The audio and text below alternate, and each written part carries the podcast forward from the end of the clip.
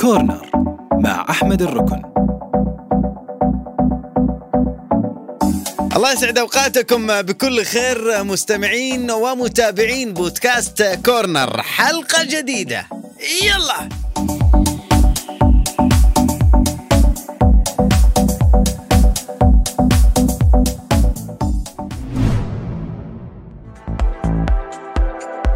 خبر غريب.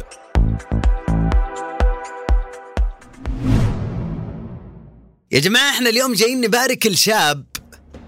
الشاب هذا راح يتقدم لخطبة فتاة.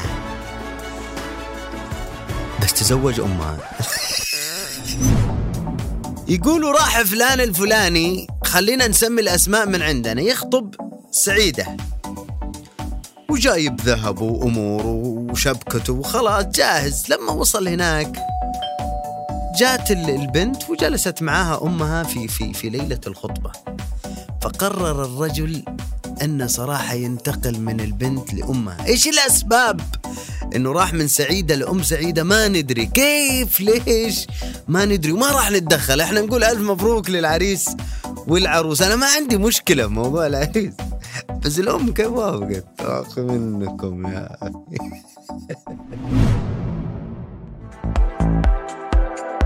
خبر غريب. يا جماعة في طيار باكستاني يشتغل في الخطوط الباكستانية. الطيار هذا عنده رحلة من الرياض لإسلام أباد. حان موعد إقلاع الرحلة. طارت الرحلة. وهو في الجو ما أدري كيف جات عينه على الساعة فطالع لقى دوامه خلص نزل في الدمام. قناة باكستانية عملت لقاء مع مدير الخطوط. قالت له شو السالفة؟ ليش الرجال هبط في الدمام بينما يفترض إنه ما يهبط إلا في إسلام آباد؟ قال للأمانة ال- ال- الطيار عندنا صدع أو حس بإرهاق شوي فلسلامة المسافرين وسلامة الرحلة قرر إنه هو يهبط في الدمام وتستكمل الرحلة لاحقا. راحت القناة أنا نفسي أعرف المراسل هذا وينه راحت نفس القناة عملوا لقاء مع الطيار الباكستاني قالوا له أنت شو منزلك في الدمام؟ قال أنا أنا دا هندوم خلاص أنا همشي. أنا ما يقدر كامل شغل خلاص أنا همشي. هذا مدير كلام كذاب آه، أنا ما في كلام كذاب بس. قصة شخص.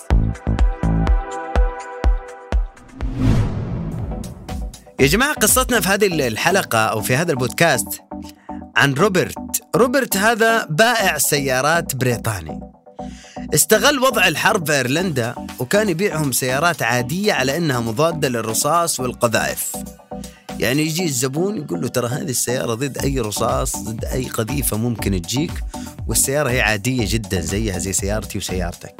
لا وكان دجال وقادر إنه يقنع الناس إنه يقدر يعرف مين راح يموت ومين راح ينجو واستطاع إنه يجمع مبلغ كبير من هالاحتيالات. كان هذا الرجل البريطاني متعدد المواهب لكن كانت موهبته الأساسية زيه زي أي نصاب.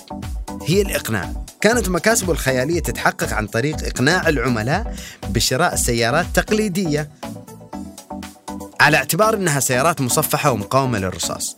وكان يلجأ للدجل بحيث إنه يقول لهم ترى أنا أدري أنت متى راح تموت.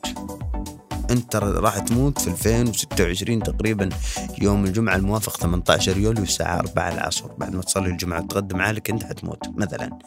وكانوا يصدقوه تعرف الحرب يعني سببت ضغوط عند الناس فكانوا يصدقوا أي كلام قال لهم فهذا الرجال استغل الحرب يبيع لهم سيارات إنها مضادة للصواريخ ولا الرصاص والأسلحة وهي ما هي مضادة ولا ولا عندها سالفة وكمان يكذب عليهم إنه عارف صالح متى بيموت وناصر متى بيموت وأبو حميد متى بيموت. هذه كانت حلقتنا من بودكاست Corner. نلتقي إن شاء الله في قادم الحلقات. استمعوا دائما لكل حلقات بودكاست Corner عن طريق كل المنصات. عندك أنغامي عندك منصة بوديو وعندك كمان موقع ألف ألف FM وأيضا يوتيوب ألف ألف FM. أنا أحمد الركن أقول لكم bye bye bye.